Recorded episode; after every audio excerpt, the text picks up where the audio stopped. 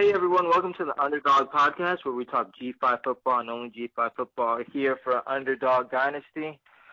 What's going on, guys? With me I have is Joe and Adam. We've been trying to do this for a while now. Now we're all on the same page. What's up, guys? How are you guys doing? Hanging in there, my friends. How you guys doing? Good, Joe. Good, Cyrus. Glad to get on here with you and talk you talk some coaches and uh, coaching search. Yes, yes, yes. Right before um, National Signing Day too. Right before the, uh, you know, the final bow on the 2017-2018 season. Um, what you guys uh, have you, eh, you know, as far as um, not just about recruiting, but what have you guys just been up to as far as this calendar year? Like, um, have you guys been watching college basketball? I know we've had the playoffs lately, so um, what have you guys been up to? Well, me personally, I know if you follow me and Joey from our podcast, we've been going back and forth because my Eagles are in the Super Bowl this weekend and they beat his Vikings. So I will be definitely looking forward to that on Sunday. I'm having a few people over for that. And I'm uh, pretty sure there's going to be tears either way, whether they win or lose, because in my lifetime, this has been the one thing I've been looking forward to is the Eagles to win the Super Bowl. So that is what I've been up to the past uh, couple of weeks, I should say. And it's been a good run, great run, and hopefully it ends on a great note. Yeah, I have to say my off season hasn't been as exciting as that. Uh, really, I've just been kind of hunkering down with college basketball. I know it's kind of been kind of quiet on those fronts, but I think it's going to get really wild here in the next month or so as we enter February or March. Um, but like Joe said, I know I know it's probably pretty wild up there in Philly right about now. Yeah, um, you know, my, I'm a Rams fan, so the Rams finally made the playoffs, but then they got eliminated really quick to of all teams, the Falcons, and they laid that dud um, the next round. That was very frustrating. But other than that, yeah, I've just been following hoops in Conference USA and, and then the Sun Belt. Um, the Cajuns actually looking pretty good. Um, I might, you know, looking out for them when it comes to the selection time. Hopefully they make the tournament. I might pick them for an upset. I really like their team. And then over in Conference USA, I've just been following the hoops there too. Um, but you know, we're here to talk about the new group of five head coaches. It was a pretty quiet um, coaching carousel, I thought, as far as on the G5 front. Not a lot of Power Five schools, surprisingly, um, poached a lot of head coaches from the group of five schools. What do you guys think about the general coaching carousel um, as far as, uh, I guess we'll start with Joe. Obviously, just because I personally have been covering the AAC, I think the one that sticks out for me was the uh, the Chad Morris hire. If you're talking about someone being taken away, more because Scott Frost, we knew that was eventually happening just because the ties for Nebraska were there for a long time. It was basically a match made in heaven years ago when we knew he was going to be coaching. We knew at some point it was probably going to happen as long as he was successful. Chad Morris was one of those things where I felt like you didn't see it really coming this soon. We knew it was potential to happen, but it was also not like SMU had that crazy year that really, you know, wowed everybody to him to be snatched up so soon. But you know, Arkansas, I guess, realized that a young talent and picked him up as you know as quick as they could before they realized that SMU was about to maybe make that that jump, and then teams that are bigger than Arkansas are going after him. So that's why I'm going to say Chad Morris over what I or what people would probably say is Frost in the AAC. For me, I think the big thing was the big player this offseason in the coaching search as far as conferences go was the SEC. Um, but what you what you're seeing in the SEC, what they've done lately is really kind kind of hire coordinators. Like if you just look like the SEC East, the latest hires in that division have all been coordinators. So they're really not looking to the G5 at all. And in that division, you got Muschamp, who was at Auburn, Mark Stoops, who's at Florida State, Derek Mason, who was at Stanford, Jeremy Pruitt this year is at Tennessee, and then uh, even Kirby Smart was even at Georgia. So style there has been to just hire Power Five coordinators. And so when you look at the bigger picture, I think a lot of G5 coaches, such as you know, in the Sun Belt, Neal Brown and Blake Anderson really didn't even get sniffed really for any openings. I think it was just the way the search or the, the openings that came out kind of just didn't play towards them, and uh, that's why I think you saw some of the bigger guns like we you know we talked about with Frost and Chad Morris, some of those guys who had the big names. Those were obvious choices, but after that, I think really much wasn't even out there, even for a guy like Mike Norvell, um, some guy who had a, a huge year there for Memphis. Um, so I think it was just a, a quiet year, but I would expect the next year or two years after that to be really, really crazy. Yeah, I agree with that. I think um, the fact that a few group of five head coaches have also not really fared too well making that next leap. You know, we've had Butch Jones. He spent about, I think, maybe four or five years at Cincinnati, and then he went to Tennessee, and it kind of didn't pan out um, exactly well. Um, Brewster, I guess before, or not Brewster, I'm sorry, um, Beckman, I, before um, at Minnesota, his time didn't pan out really well. Um, you know, so you know, a few of the Group Five head coaches, they just haven't really transitioned on that in that big stage. You know, um, even I guess you know, as far as the heavy hitters like Herman, he didn't necessarily fare fare as well as we expected. Now he's still in year one in his time in Austin, but you know, I guess you know, Power Five head coaches or ads in general, or Power Five athletic directors are a lot more leery, I guess, as far as going immediately and getting that hot name um, but I guess there really wasn't too many hot names other than you know Scott Frost and then Chad Morris. Um, but you know, enough of that. We're going to transition now. Um, we're going to play a little game. We're going to start with AAC and go alphabetical order from AAC to CUSA, the Sun Belt. And um, I'm going to pretty much ask both of you um, and grade the actual hire. So we're going to start off with Joe since this, this is his ground in the AAC. Joe, um, the SMU, they've hired Sonny Dykes. Sonny Dykes, of course, was the former head coach of Louisiana Tech, um, former head coach at Cal before leaving abruptly and going back to his home state in Texas. Already coached the game um, with, you know, he has a, I guess, a head start in front of his peers, but not a really great showing as uh, the Mustangs got destroyed by Louisiana Tech in their bowl game. Um, Joe, what do you grade uh, SMU's hire? As far as a grade, I mean, and we can't take into account that first game because if you want to go go that route, you give them a D off the start. But uh, as we talked about on our show, that's just be that's more because the entire previous regime was gone. There was a graduate assistant running that bowl game, and probably let's be honest, probably Ben Hicks didn't know the nuances of what his, that graduate assistant was going to do overall, I actually think it's not a bad hire. Uh, I know we have talked about offline. It'll be a little bit interesting to see how he coincides with Rhett Lashlee as his offensive coordinator. Uh, I think that'll be an interesting dynamic to keep an eye on. But if we're going to talk about somebody who they, I mean, obviously in my eyes, and I'm going to say this about both coaches coming up, but their best options were probably to keep the two guys they had on board. But if you're gonna write, like I said, Sonny Dykes, I think just because more of the fact that what I think is being overlooked is his dad was actually a legendary coach in that area. So he will do a yeah. solid job recruiting down there. And I think that's obviously one of the reasons why they brought him on board. So he has the track record of also rebuilding G5 programs. Let's not say he rebuilt Cal or anything like that.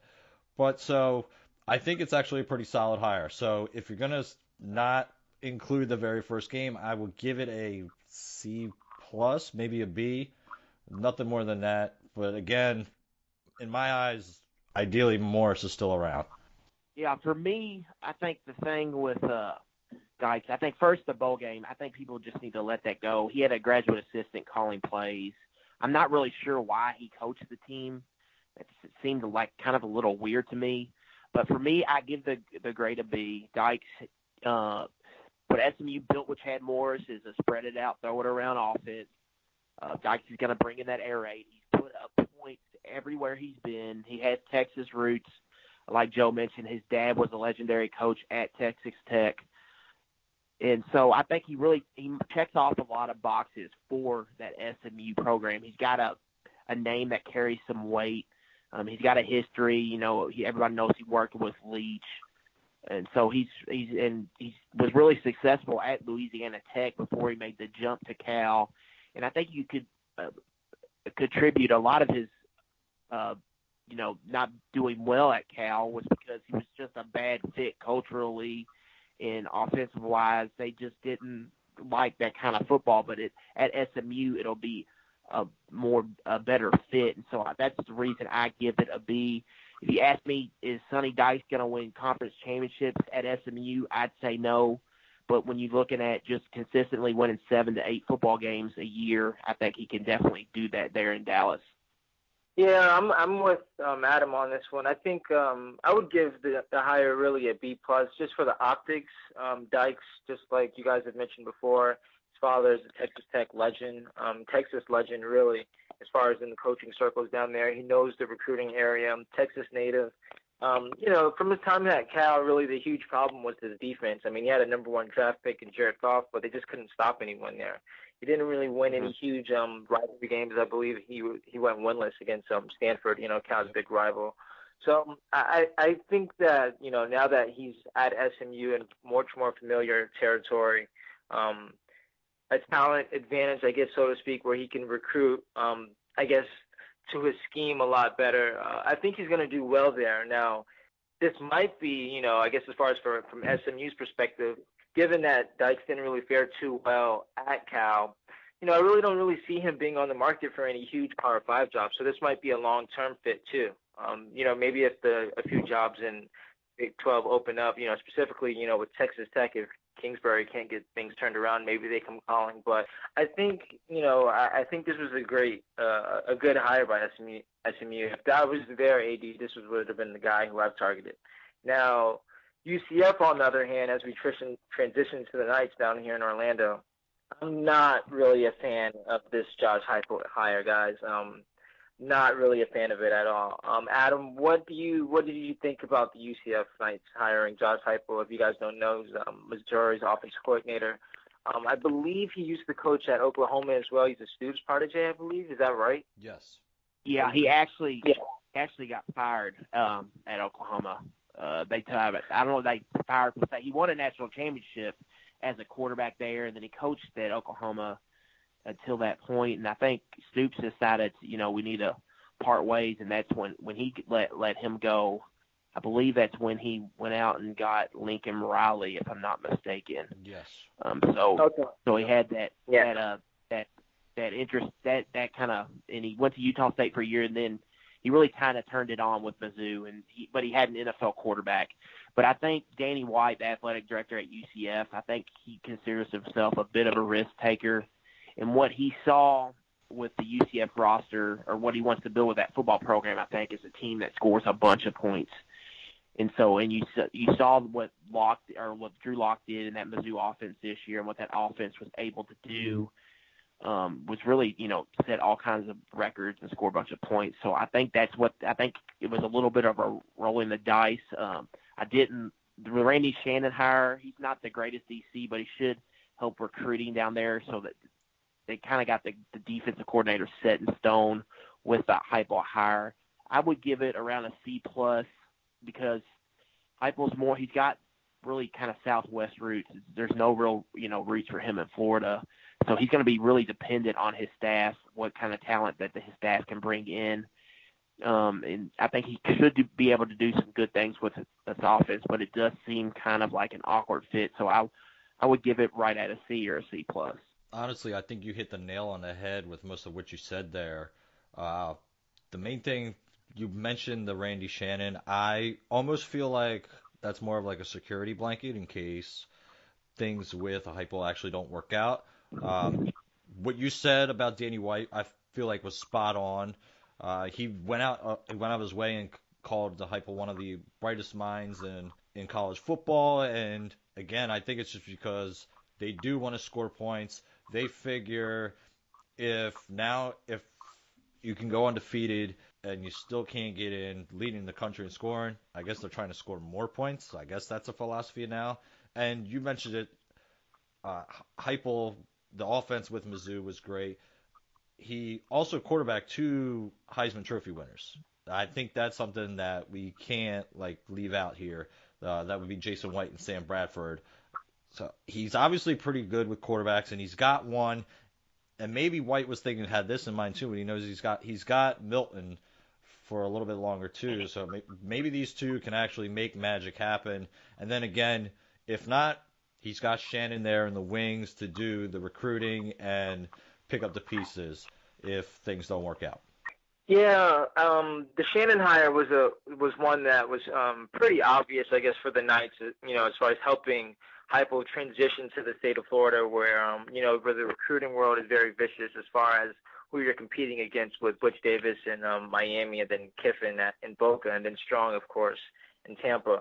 Um, I'm just, you know, I know that he took a chance. Um, Danny White took a chance on, you know, Scott Frost coming up, who was, you know, known at the time primarily for being the, the lead recruiter for um, Marcus Mariota, who won the Heisman at Oregon. I just think that, you know, Missouri or not Missouri, um, the Knights they they could have done better. You know, um, Heupel. You know, I'm looking at the box scores from the you know the points at Missouri as their OC during the middle of the season, and it was against Idaho, UConn, Florida, Tennessee, Vanderbilt, and Arkansas. They finished the game. You know, they finished the season on a, on a great winning streak, and they scored at least 45 in each of those games that I just listed off. But none of those teams were really good. Um, you know, and, and a lot of that I think was owed to how phenomenal Drew Lock is. Now, I guess you can give Heupel credit for developing him and turning in and calling and um, calling prolific offense during that stretch, but I'm just not really sold on him being the next um, great coach, uh, so to speak. Um, it'll be interesting, definitely, to see you know how he transitions in the season with the fact that UCF has a bunch of players coming back from last year's team. So expectations immediately are going to be to repeat. And you know, same, you know, kind of the different situation, but um, you know, Western Kentucky was in that same mode where Brohm left, and then they brought in Sanford, and it was some guy, you know, random OC in Notre Dame, and the expectations, even though the roster was loaded, was to repeat, and then they didn't, you know, fare that well. Now I'm not saying that Heupel might not fare that, you know, go down that same road, but I just feel like the Knights probably could have done better. Um, I know that they missed out on someone. He ended up going to Arizona. He didn't want the position.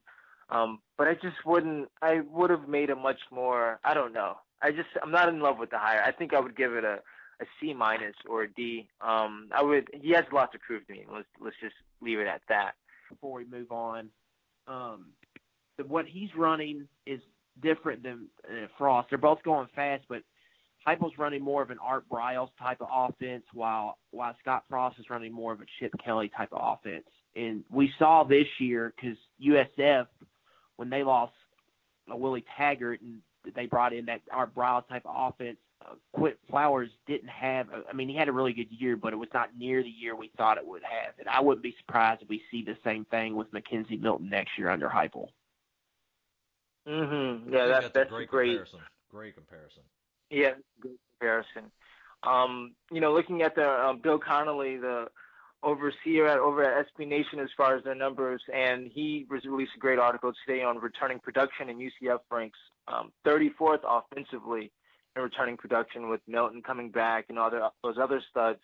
And it's just going to be a lot of pressure, you know, and I think that's a great example. We all expected USF to pretty much run through the AAC and win the New Year's Six bid, but that transition just didn't go as smoothly as anyone anticipated. And now we'll see if UCF can kind of avert that same mistake and um, those same pitfalls that the rivals did down in Tampa. But um, transitioning now out of the AAC and going into Conference USA, we go from one big city to another, from Orlando to Houston. Um, the Rice Owls, they let go Bailiff, who was there for 11 years, and a, a you know a really good coach I thought um, coming over from Texas State who just kind of ran out of gas. You know, Rice is just such a hard job with academics, and you know, in my opinion, some sort of um, fan apathy.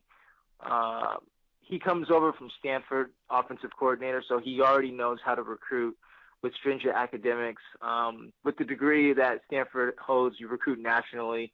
You already can go into household, so Rice has that going for them. Um, being that it's my neck of the woods over here in Conference USA, I'm going to go first. I thought this is a pretty decent hire. I would I would give it a B. Optics wise, you know, we already know what you know the Stanford degree holds, so you're automatically going to go into you know living rooms and recruit, and that's the same thing that Rice offers down for kids in Texas, Louisiana, and all over the states, where you immediately have that name recognition of what a degree can do for your child. So from that university. So I think that you know he has that advantage as far as knowing how Rice operates, and he's going to have a lot of time with it too. It's just that he plans on bringing over the brutality of the strong offensive linemen, which is great. You know, being that majority of the offensive linemen are really smart people, and they want to go to prestigious universities such as Rice and Stanford. And I'm just, you know, it's just going to take him some time. As long as the Rice administration take, gives him some time, which they've done with David Bailiff, um, I think he he'll get things rolling there. You know, he has to recruit though. That's the one thing that Rice has always been known for is having their recruiting classes just fall apart last minute, getting poached by other Group of Five schools in the state, and then the Power Five schools as well. Um, with Frank Wilson over UTSA and then Seth Littrell getting things going in North Texas, recruiting is going to be huge for Rice to make ends in Conference USA. And being that the offensive line and other skill positions aren't necessarily up to par as the rest of the conference, it's going to take them some time. But I think this this is a solid hire. I, I give it a B. Um, Adam, what did you think? Yeah, I think a B. I would agree with that. Um, I think this hire made a lot of sense on a lot of levels. Um, you see a guy that coached at the most successful, I guess, smart school, I guess you could say, in the country right now, which is Stanford. Um, so he knows what you know what kind of athletes he needs to get there, what what waters really to swim in, I guess, um, talent wise, what he's really looking for. He's going to bring an identity to Rice, something I don't think they really had all the time with Bailiff. Um, they're gonna they're gonna line up. They're gonna recruit tight ends, we're gonna recruit big tackles, and they're gonna recruit um, uh, good running backs, and they're gonna run the football. And then on defense, they're gonna be uh, physical in the front seven. So I think that made a lot of sense. The the only thing, the only big issues I've had about it is Bloomgren was an offensive coordinator, but he never called plays at Stanford. The head coach David Shaw calls the plays over there. So I'm not sure if he's going, if that's what he's going to do, or I'm not sure what his who his OC is off the top of my head. So that's going to be big for him is uh, getting a good play caller in there, especially with that um, the talent issue they're always going to be dealing with there um, in, in the city of Houston. And then just I don't believe he has any Texas ties. So that those are really the only two things for me holding holding me back from saying this is a the the an A plus or A higher. I think you actually mentioning those Texas ties were almost a perfect segue to what I wanted to say because, in large part, you, I mean, you mentioned the fact that he comes from Stanford and the Rice, they have the same um, academic requirements almost. But another main reason why he's down and got that job is because the AD now is a former Stanford grad.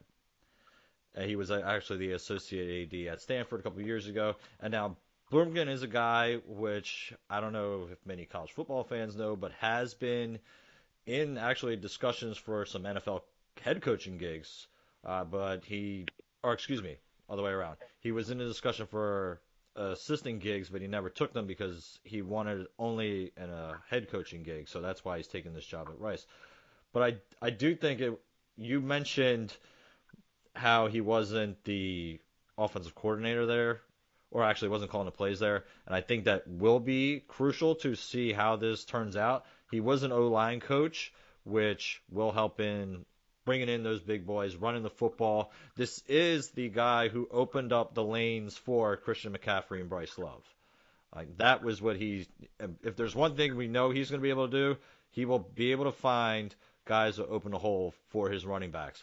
So I guess maybe now we'll come to find out whether these running backs were really spectacular, which obviously they're both next level guys, so they probably are, or if this was also part of a product of Bloomgren being able to coach up some offensive linemen who, again, probably are not heavily recruited uh, around the country. You know, another thing that we'll see is the you know the the implementation of um, the model that we that you just think that oh if you you know if this smart school is doing it then why can't this smart school do it and, and succeed you know in northwestern we've seen them kind of embrace you know a spread offense under fitzgerald but more or less really recruit well in the trenches to kind of run and be effective in the big ten and then in stanford we've seen the same thing where you know the guys that they have in the front line are just you know overwhelming as far as what you can what you usually see on the pac 12 and so they've been able to thrive. And now we'll see if that same model will work well in rice. And I think you know it'll it'll definitely be interesting to see whether Bloomgren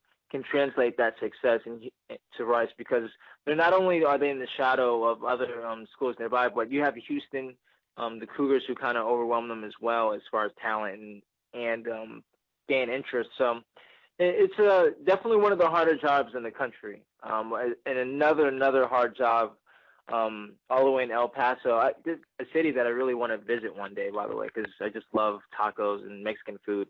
Um, the UTEP Miners, Dana Dimel. This hire was very, very, very confusing. I don't know why the Miners did this. I know they just had a new AD come in, so the search took a bit longer. And um, you know, um, Dana Dimel, he's the offense coordinator from Kansas State. He was a former Houston Cougars head coach before Art Briles came in and kind of took that um, took the, uh, the Cougars to the next level. I did not like this hire for minor for the Miners um, when they initially announced him. Seeing what he's been doing on the recruiting trail in the in the um, Kansas State transfers that have come come over and followed him, um, you know the hire I guess kind of makes a little bit more sense. But I, gave I give this a D. I think in my opinion this was the worst hire. I don't really see how inspiring this could be for the UTEP fans, um, El Paso residents, for why they should want to go to the Sun Bowl and watch the Miners play um, I and, you know uh, an offense that really didn't even wasn't even exciting in Manhattan for Bill Snyder and the Wildcats. So, um, what did you guys think about this hire? I personally thought UTEP. We all wanted them to do something unique and go be interesting, be different. I think they did that, but just not the way we were expecting. I believe his name is actually Dana Dimel. Um, he played at K State under Snyder, coached under him a long, long time. Was the head coach at Wyoming and had some pretty good success there, three winning seasons, but really the bottom fell out on him uh, at Houston. Mm-hmm. Um, but I think when you look at the offense, they're going to kind of run. I guess it's going to be kind of like what he did at K State, is kind of run heavy with the quarterback. But I think the thing he brings to the table there is junior college recruiting, because that's what K State does. That's what Bill Snyder built that program on. So I think his connections to the junior college areas are going to be big for him because, as we know, it's really, really hard to recruit there to El Paso. Um, I would give it a C because you know we saw what he did at Houston, eight and twenty-six in three seasons, but it's been a, a very long time since that happened, and he's still only fifty-five, so he got that head coaching gigs when he was pretty young. Um, so I would give it a C, C plus, but the expectation um, should still be pretty low there for the Miners, in my opinion. I'm gonna have to agree more with Cyrus. I'm gonna have to. I won't say it is my least favorite hire. I will say it is my second least favorite hire. Uh, he does have the ties to Texas recruiting, but again, this is what, almost 15 years ago. So there's we're talking about a whole generation of players who probably have never even heard of this guy, other than he's been the offensive coordinator at Kansas State the past couple of years. Now, if you're UTEP, obviously you're in a position right now. You're coming off an 0 and 12 season. You're you're looking for any spark whatsoever. Um, Adam, you just kind of brought up how he they bring in the JUCO guys. I honestly am kind of surprised they didn't try to go from the lower ranks and and make a hire, maybe try to make a splash that way. Just because if this is if this is your best option in my eyes, if you're gonna if you're a recruit coming out right now and you look at this guy's past record, what about him entices you to come to UTEP? That's that's just the way I see it. He had an opportunity at Houston, which we can argue is a far better program, and failed there. So what's going to make you want to come to UTEP? You know, I think that the fact that he did does have some experience recruiting junior college kids, and them doing relatively well at Kansas State does give him um, you know, I, it makes sense from that standpoint, from the Miners' perspective. But I just don't see how this works out in any way. I mean, UTSA made a hire and brought in a young up-and-coming guy in Frank Wilson. North Texas brought in an up-and-coming guy in Seth Littrell. Even Rice brought an up-and-coming guy in Bloomgren, and then you go out and you get a retread. And you know, I thought that they should have gone the retread route. I was mainly thinking they, you know, they bring in Mike Stoops and kind of establish some type of connection in, in Arizona and California so they can recruit those type of kids versus always trying to go in the Dallas Fort Worth area and um, over in East Texas to try to bring those kids all the way to El Paso because that's always going to be much more of a harder task. But for them to just hire Dana Dimo or Demo Dimo Demo whatever his name is, um, it was just way too left field for me. And it's not exciting. You know, UTEP just went through the task of having Sean Kugler, who ran a very un, you know, not a very exciting offense um, that was really run heavy, that produced linemen and produced running back and Aaron Jones, who did you know really well with the Green Bay Packers this year, but they just couldn't do anything through the air and passing the ball. And, and Conference USA in such a pass-heavy league, on you know where you want to put up points, they they were just getting outscored on too much of a consistent basis. Yeah, I I understand uh, the points. I just think UTEP as a program, we need to realize what they are, and it's a program that's really kind of hanging on by a thread as a Power Five program. It's hard to recruit high school athletes to. Um, I just think they're just they're going all in on the JUCO rank, and I think it's a uh, I, we I don't know this for sure, but it just seems like a program that that maybe they called a bunch of up and comers and they just couldn't. Nobody had any interest in that job, and I think Dimel, you know, as hard as it may be, he may have been the only guy really interested in it because that's what it seemed like with that search. It took so long, and then they settled on that. Um, I think he brings some stuff to the table that could work there, um, but still, I don't, I, I, I don't see them as you know being a consistently winning program. Yeah, it's going to be tough. You know, UTEP has a very, very loyal fan base over um down there in El Paso, and our SB Nation sister site, uh, Miner Rush. He's always um Alex. He's always pining for for better and exciting Miner football, and I just don't see it coming. Um, you know, now we transition out of we're done with Conference USA and we go over to the Sun Belt. And um, you know, this is actually one of the most intriguing hires that I thought with USA when they came on the market. Um, Adam, I thought you wrote a great article as far why as far as why this job would be enticing in, in Mobile. And um, South Alabama, they went out and got Steve Campbell after they replaced Joey Jones. Um, you know, I thought it was time for a move when they did that, especially when South Alabama lost to Georgia Southern in, in embarrassing fashion. Uh, Adam, since or yeah, since this is your neck of the woods, uh, what did you think about the Steve Campbell hire? I thought it was a really, really good hire for South Alabama. When that job opened, we were there were some more flashy names, but Campbell was one of the five that made that list I put together. I think he brings a lot of things to the table um, that are really attractive for South Alabama. It, this is a program that consistently recruits junior colleges um, at a high volume, and Campbell has a ton of junior college ties um, even being a really successful uh, head coach at a Mississippi junior college and winning some national, uh, well, I think at least one national championship. And then he went over to Central Arkansas and really built that program up pretty fast and pretty quickly. And so I think he checks off the boxes there. Culturally, I think he's a really, really good fit.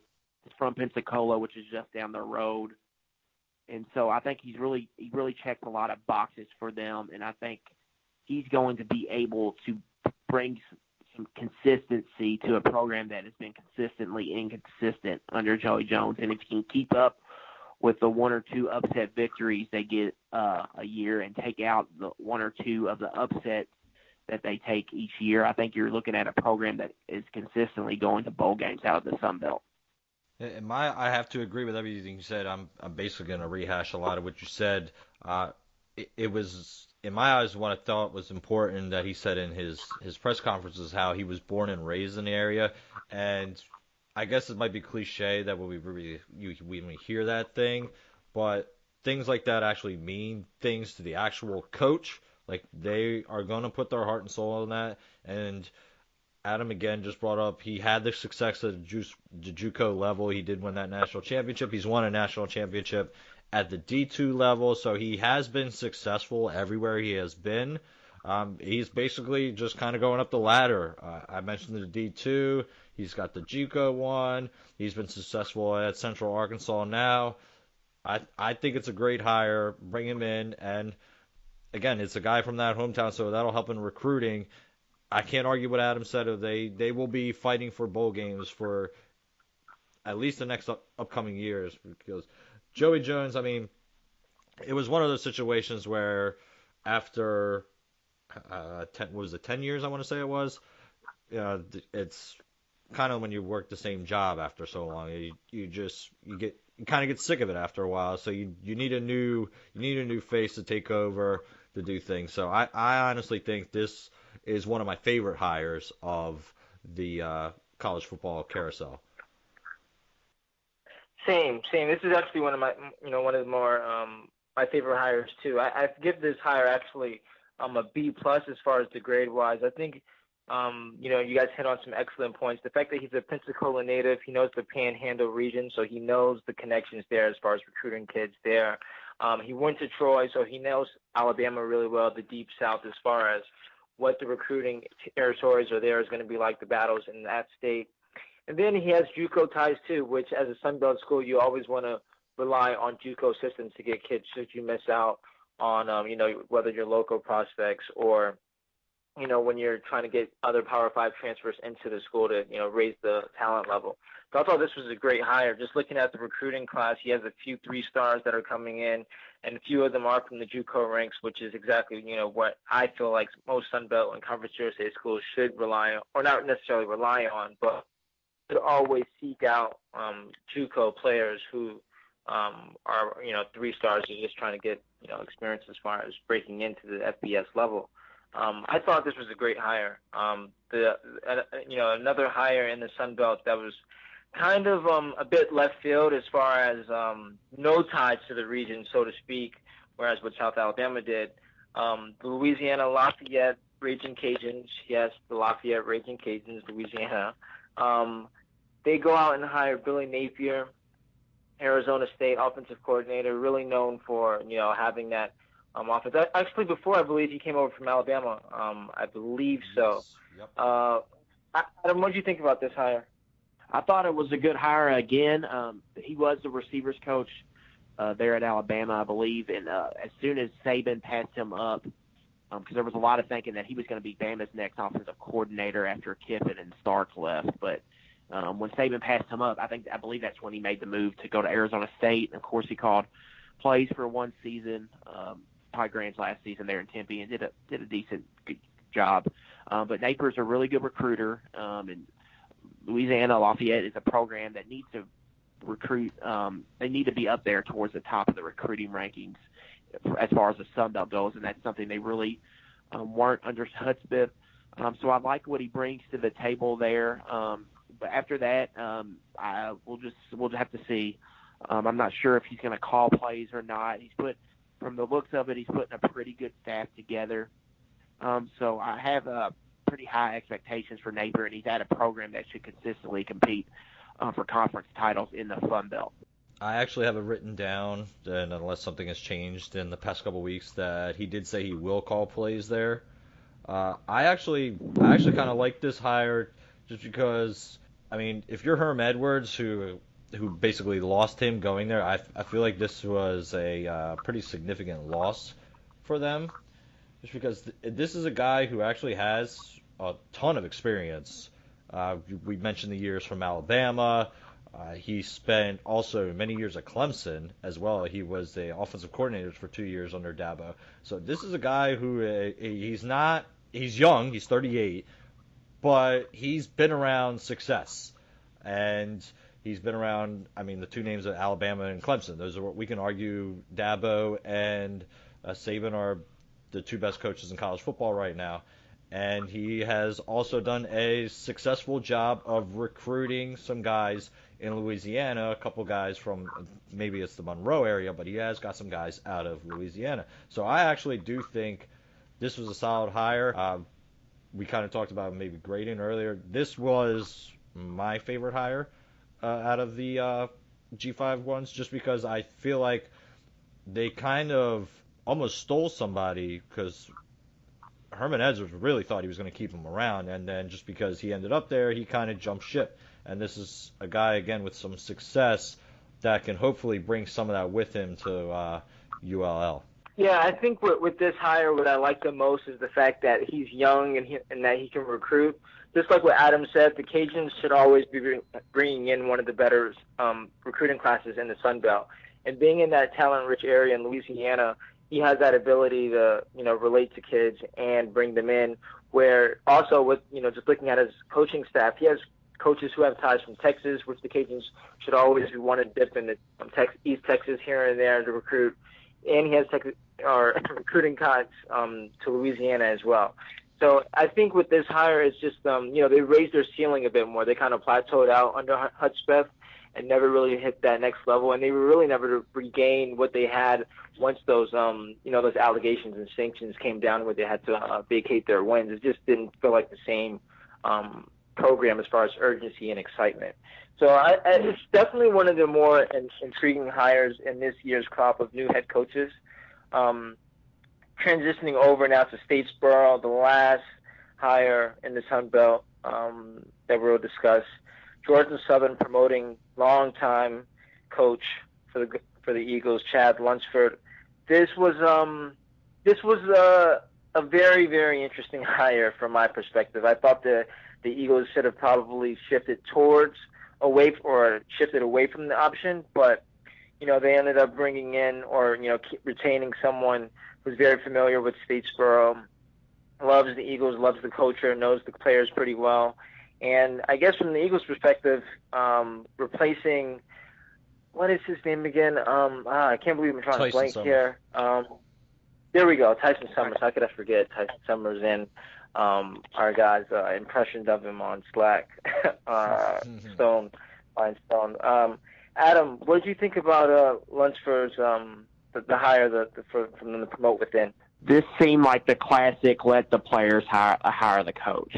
Um, Lunsford just his track record. I mean, he just doesn't have the resume to be a, a head coach. I think they could have went out and got um, someone maybe a little more qualified. It just seems like a lazy hire to me. But what he's going to do is he is Georgia Southern through and through. So there's no doubt that he bleeds for that school. That's uh, his passion is to coach at Georgia Southern. Um, but it's a, I think it's a hire whether if it doesn't work immediately um, next year, um, I think it could get ugly again there for the Eagles. Um, he's made some good hires. I like the Bob DeBesse hire he made as offensive coordinator. Um, he called plays there for Bob Davie at New Mexico and runs the option. Then he brought over an App State assistant to run the defense, um, which should be an, an improvement. Uh, but I really didn't like this hire. It was one of my least favorite hires um, of, of the off season. He went two and four uh, as the interim. He picked up big wins against. Um, I, I picked up a big win on the road uh, in Cajun country um, where they blew out the Raging Cajuns, and then they smoked South Alabama at home. But those were two teams that they beat, with teams that pretty much given up at the end of the season because they knew their coach was going to get fired. Um, and then when he got the head coaching job, his team laid an egg against a bad Coastal Carolina team. So um, I I just don't feel good, real good about that, and I really didn't like this hire at all. Uh, this was my least favorite hire of all of them. I think you nailed it on the head again. This was a situation where the kids picked the coach. Uh, it almost feels like the administration was just trying to please them instead of going out and looking for a transition that you got, that Cyrus kind of mentioned, trying to get out of the option. And there are plenty of option coaches out there. Uh, there's plenty of guys from Ken Niumatalolo's staff that they probably could have went at to after to run the option, but they kind of went with the guy. Yeah, he's a homegrown guy. It it in my eyes, this is a guy who's never even been a coordinator. So it's almost like you're just taking your biggest fan and saying, "Hey, go ahead and be our coach." And uh, granted, like he's been, you know, he's not just he's not just a fan. He's been around the football program for a while, but what has he really shown, even in those last couple games, that merited him having a head coaching job? So again, this is my least favorite hire by far. I I, I don't understand why. Again, you just let kids make the decision when there's plenty of options you could have had that could have maybe actually turned your program around.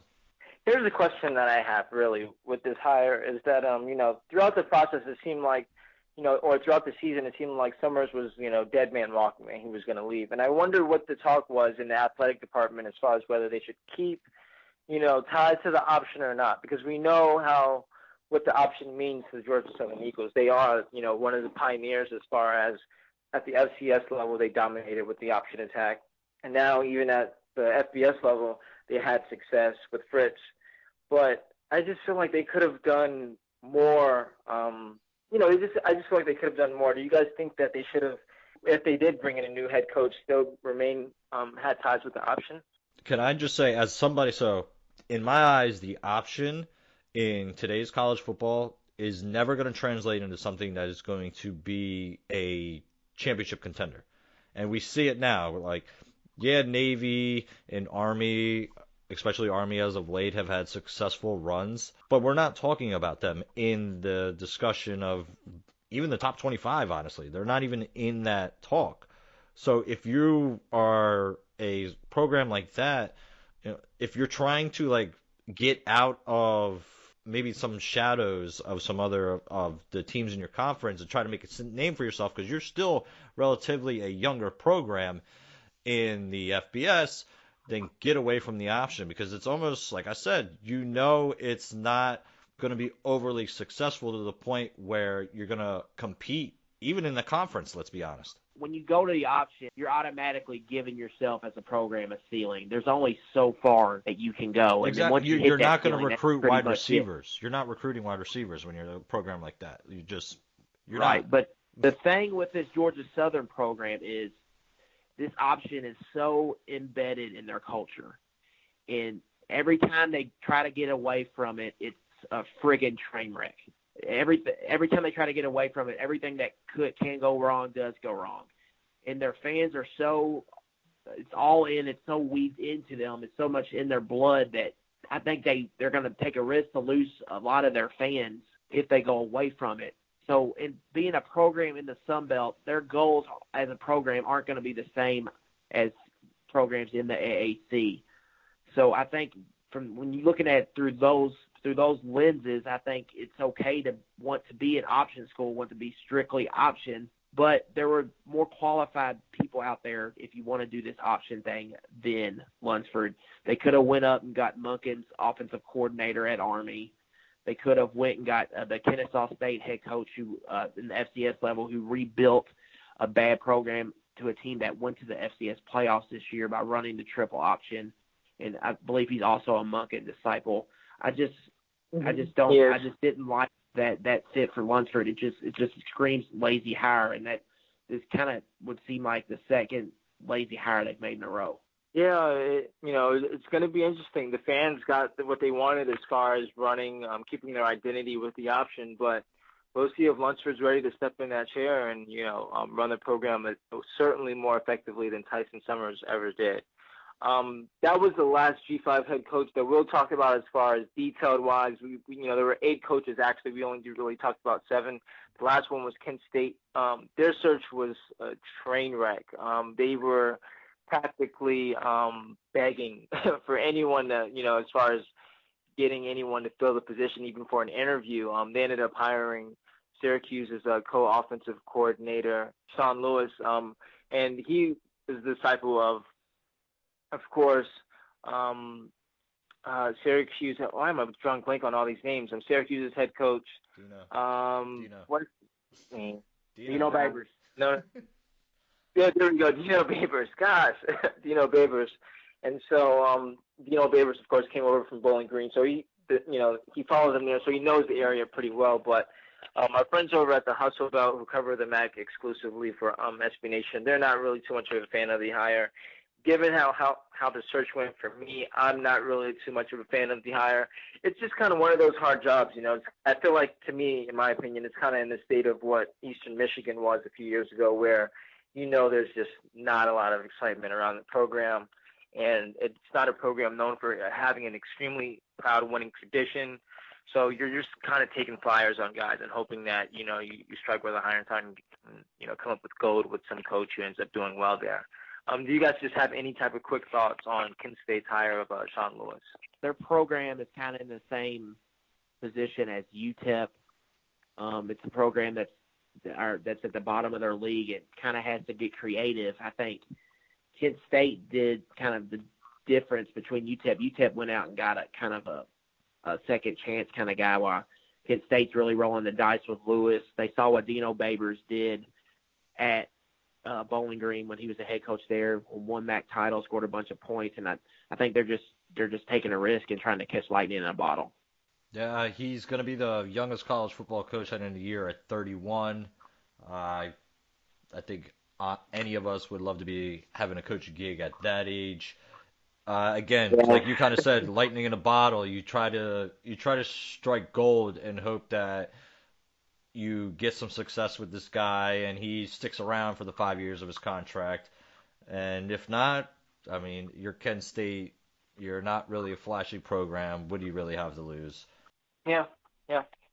All right. So, um, you know, before we conclude with the podcast with our favorite hires in the group of five, we asked our readers, we asked you all and our listeners for some questions. Um, let's start off with um, kickoffs and co- co- koalas. Yeah, okay, kickoffs and koalas. Um, what is Dynamo's strategy for turning around UTEP? Um, NMSU, New Mexico State, their big rivals, um, has built a decent program right up the road. Is there enough talent in the area for two teams to be decent? Um, that's actually a really, really good question. Um, Adam, I'll let you take that one first. Yeah, I mean, I think so because most of the talent that they're pulling in is really not from that region. Um, so they're going to go out to California, Texas, hit the junior college market. I think New Mexico State's success, uh, while it's really good, I think UTEP they're that, that that's not hurting them. What's hurting them is other um, other their self-inflicted wounds, I guess. Um, I think Dimel is going to just try to go out and hammer that junior college um, recruiting area, and uh, that's going to be their strategy. And we're going to find out if that's if you can win at the CUSA level um, doing that or not pretty quickly. Yeah, I think it's also important. To, he has also some ties to the Kansas State, so Kansas area. So he might be able to pluck some guys from that area as well. So I don't feel like he will necessarily will be competing as much with New Mexico State as maybe some fans are really thinking about it that way.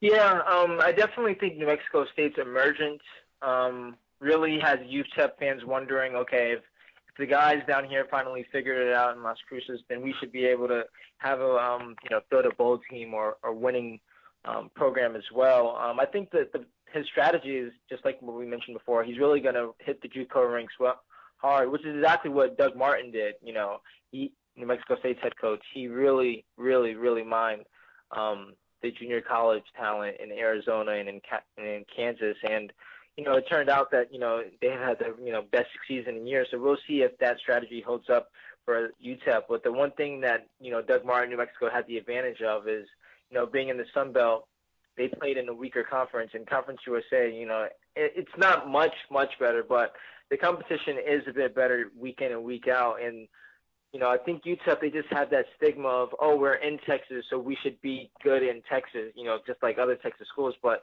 you know, they're just not in Texas like that, and so that I think that perception really hurts them um, as far as on in the college football landscape that, just in general. But, that's a great point, uh-huh. Cyrus. I don't think that gets talked about enough. Um, that that you know everybody consumes they're in Texas and that they should be able to get players, but I think the reality is they they have more in common with New Mexico than they do the state of Texas. Yeah, exactly, exactly. All right, so our next question, um, the next question that we have is from Drake at not underscore the underscore rapper underscore uh, funny name.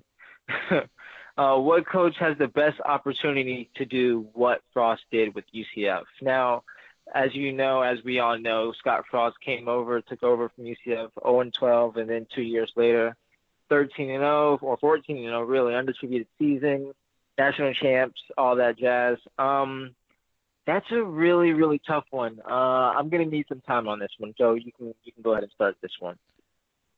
Yeah, I'm gonna go with a big flat none. It's impossible for any of the coaches that we have just talked about to repeat what Scott Frost has done. Uh, let's just be honest. Uh, if we're gonna pick one of the schools that picked up a new coach, it's probably UCF again, just based on talent alone. But to realistically think that any of these programs has a shot at going 13 and 0 or 14 and 0 and being a national championship is just way too unrealistic. So I'm going to go with none. Yeah, for me, um, I'm going to take this question as uh, the team that uh, took that's going from a losing record and a team that maybe has a high ceiling, and I think it's probably Billy Napier um, uh, down there in Lafayette, Louisiana. I think he can um, get in there. Um, it's a program that's underachieved really last few years under Hudspeth. I think Sunbelt's a league that you can win championships in, and especially if Blake Anderson, Neal Brown, and Scott Satterfield may leave anytime soon. Uh, Louisiana Lafayette could be a bro- program where you could see them really um, step up and start winning big uh, down there. Yeah, this is a you know a tough one because I'm not really that much um, in love with all of these coaches where I think that they would make an impact on that level. But Um, I guess just because you know the AAC West is just going to be so wide open next year and next few years, I guess. Um, I'm going to go with Sonny Dykes. You know, um, you know his players are very familiar with the wide open spread offense. Ben Hicks will be back returning. Um, I like what I saw from Xavier Jones and Ke'Mon Freeman. Not to mention Braeden West as well. You know, averaged about like eight yards a carry. So there's a bunch of playmakers on that side where we can see a similar explosive um, production as far as offensively. And then, you know, I guess you know out of the programs that we mentioned, aside from UCF, is, of course, but I'm just not, you know, like I said before, I'm not in love with that hypo um, higher. SMU has a lot of potential. Um, you know, I guess as far as a higher ceiling. So I'll begrudgingly go with Sonny Dykes, but I don't think you know similar just um, a coach really replicate that much success that fast at the G5 level. Um, so the next question that we have is from at Ryan from Atlanta. Um, could Chad Lunsford really make a difference at Georgia and Southern with the roster built by the failure that was Tyson Summers? Um, no. No. no. i mean, I don't blunt, think so. We kind of no. talked about that earlier, but it, I think um, Lunsford, uh, he's going to have to kill it uh, recruiting wise for him to really be a success. I think. And so far, I mean, he's only had you know his little partial class here, but he's not uh, doing as of right now. So I would say no. I will add that you know Georgia Southern was the the third highest um, routine Bill Connelly's narrative production. They have a bunch of players on offense coming back, and they have a bunch of players on defense coming back. They're third actually defensively as far as the amount of production on it coming back defensively. So we could you know we could see the Eagles just make a leap, but they were really bad last year. That's a I think I'm just not I'm not gonna um I don't think so. No no sorry Ryan no. And uh, you know, the last question. Let's just uh, finish it off with this, which just happened to be one of our biggest talking talking point at the end. Um, which school made the best hire? Which one was your favorite hire, guys? Um, out of the two five schools that we mentioned in this uh, coaching carousel. For me, my big takeaway uh, from this coaching carousel was I think South Alabama really hit a home run with Steve Campbell. I think he checks a lot of boxes for a program um, that really has a very high ceiling in their conference.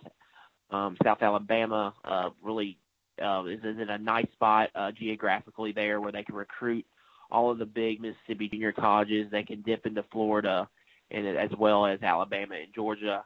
Um, I think Campbell, we talked about it. He's won everywhere he's been, and I think he's going to win uh, at least one conference championship at South Alabama. Mm, bold, bold, bold. Wow. Um, that's very, very bold. Uh, Joe, go ahead. I don't know even. I wasn't expecting that. Go ahead and, and um. top I'm not off, going. Joe. I'm not going to be that bold. Not going that far. But I kind of alluded to it a little bit earlier. Uh, for me, it's Billy Napier, just because I don't think he's getting enough credit for his his background. Just because, yeah, he is still a young guy, but he has some some success with his previous programs, and some of those include recruiting in that Louisiana area. Uh, he has success as a play caller as well. So I do think that I won't go as far as to say that they'll compete for uh, for some titles, but I do think that that- that's a hire that will turn things around down there in Lafayette. I'm actually going to stick in the Sun Belt too. Um, I'm going to go with um, exactly what Adam said. I really think Steve Campbell that was a really solid choice for South Alabama. I liked all he checks all the boxes as far as what I would like at a Sun Belt school. He knows um, the area geographically. He can recruit out of state. Can recruit the Panhandle. Ties to the JUCO system. Knows Alabama well, and then just knowing where South Alabama will be structured in the new Sun Belt divisions going forward. Um, South Alabama, I believe, got the favorable draw there in the West with Texas State, and Louisiana, Lafayette, I believe. So, right, right, Adam. Yeah, that's correct. Arkansas State as well, ULM. Uh, Yeah. those schools right there. So um, I just think that you know, with Mobile being one of the better cities in the Sun Belt, I think that the uh, the Jaguars have just have a lot of potential, and I think he's the the best guy for it. So that's my favorite hire that they um, out of all the Group of Five head coaches. Um, you know, of course, in the coaching carousel, it's not just head coaches jumping and moving, but we also have position coaches and co- and coordinators going um, from school to school as well. Before we round this out, just Guys, what's the one coordinator move that you guys have noticed that really resonated with you, either positively or negatively? I would say that uh, DeBesse, I think getting an option guy that has a proven track record, I think that's big for Georgia Southern for the Sun Belt. I think that's going to be like uh, the biggest um, coordinator move we've had uh, uh, as far as the Sun Belt is concerned. Uh, what What about you, Joe? Uh, I kind of alluded to Randy Shannon a little bit earlier uh, for the same reason again, just because if the Heupel decision doesn't work out, you have a guy in Randy Shannon who has coached in the area, obviously has the recruiting ties, and if you really need him to, can just be basically, you know, you can promote within if if things don't work out and say in year two they're back to being a uh, average team and they need to let him go, you have a guy there who, if you really need to, can go for the interim for the long haul, and then maybe keep for the long haul as well because of his ties to the area. Um, I'm gonna go with you know in Conference USA and, and go with uh, UTSA's Al Borges. I thought that was just a really interesting um, move for the runners. I, I, thought that Frank Wilson would go with a much more innovative, young, hotshot offense coordinator, and for them to kind of go with the retread route. And Al Borges, who's been around, you know, forever. Um, he was calling plays in Auburn way back when, um, offensive coordinator at Indiana, Oregon, Cal, um, Community College, Portland State from 86 to 92. Um, you know, they really needed uh, a new voice after Frank Scelfo was relieved of his duties. And for them to kind of bring in another older mind and an offensive coordinator, it's just um, kind of an unimaginative move for me in, in that direction. And, you know, especially when all the conferences or the schools in Conference USA and the high offenses that's um, been in the league, I, you know, I just figured that I just wanted more from from Wilson. We know that about his recruiting um, ability. I just wanted more as far as building a coaching staff. But that's it from us. Um, thank you for listening. We got this far. Um, we, you know, we really appreciate the feedback. During the off season, we'll be having, I guess, within a week later, we'll be definitely pounding out some National Signing Day articles. Um, but you know, from for Joe and for Adam, thank you guys for you know going through this and trudging through. Um, if you guys can follow us on Twitter at Underdog Dynasty. If you guys can leave us any type of reviews on iTunes just to let us know. Um, any type of feedback is always appreciated. Thank you again for listening to the podcast. We appreciate it. Um, and we'll see you guys next time.